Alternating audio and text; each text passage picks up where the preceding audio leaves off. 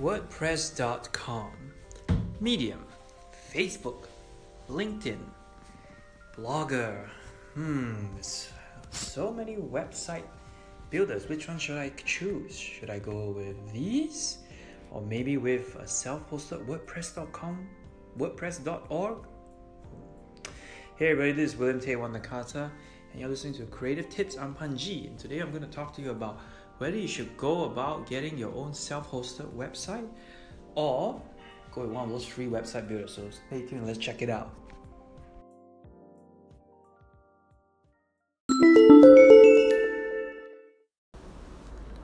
Alright, so today we're going to talk about whether we should use your own web self-hosted WordPress solution or uh, one of those website builders like Squarespace or WordPress.com or Wix, right? Um, I've actually been uh, just started to install actually WordPress. Uh, uh, it's not that easy as I realized, you know, it's taking a long time. But uh, that's why initially when I started my own website many years back, it was on Blogger initially, and then was uh, what was that called?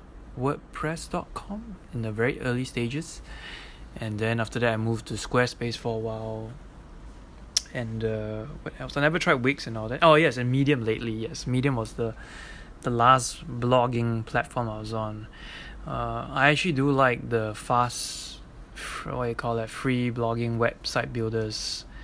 You know, they are quick, they are easy to use. You get content up uh, in the like in the case of medium you can get anything up. but there's only one problem that i faced was when i keep searching about like owning your own content about your content rights it's basically you don't really technically own it. It's the what do you call it the website like in the case like medium really owns your content you know.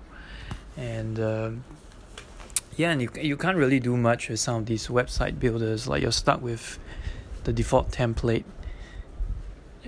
But some they let you customize like Squarespace and to some extent WordPress.com, right? The WordPress.com is actually, I would say, if you want to get anything up, it's uh, you know it's a it's a good solution because you can export it out later. Same for Squarespace. It's Not as easy, but it's possible.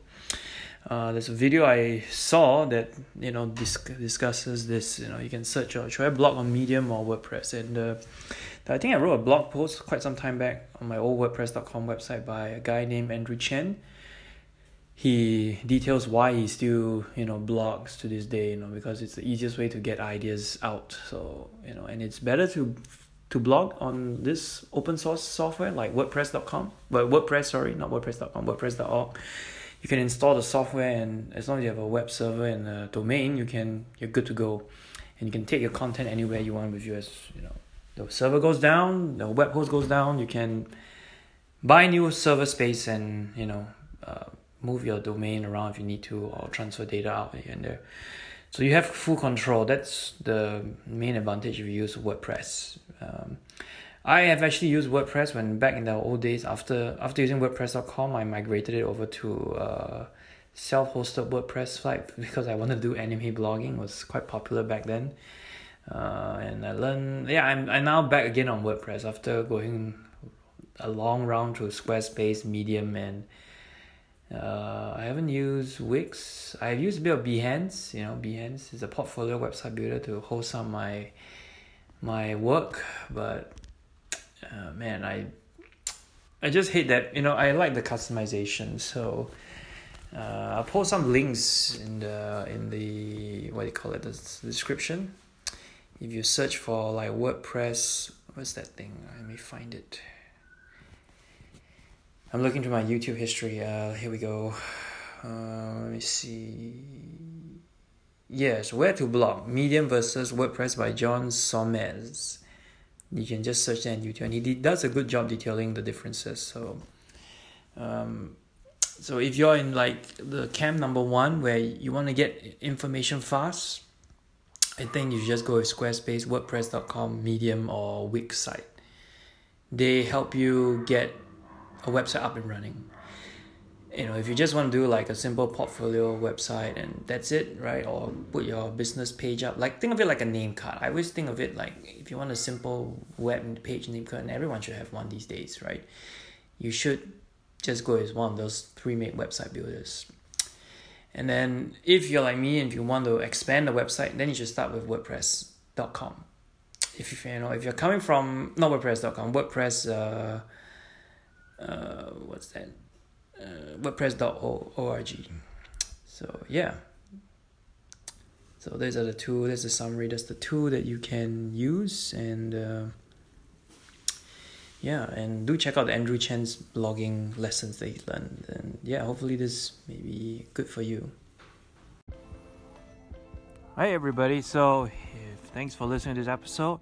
So my conclusion is, you know, if you're gonna just need a quick website up there in the internet, you can just go one of the website builders like WordPress.com, Squarespace, Wix, or even a Medium blog, right?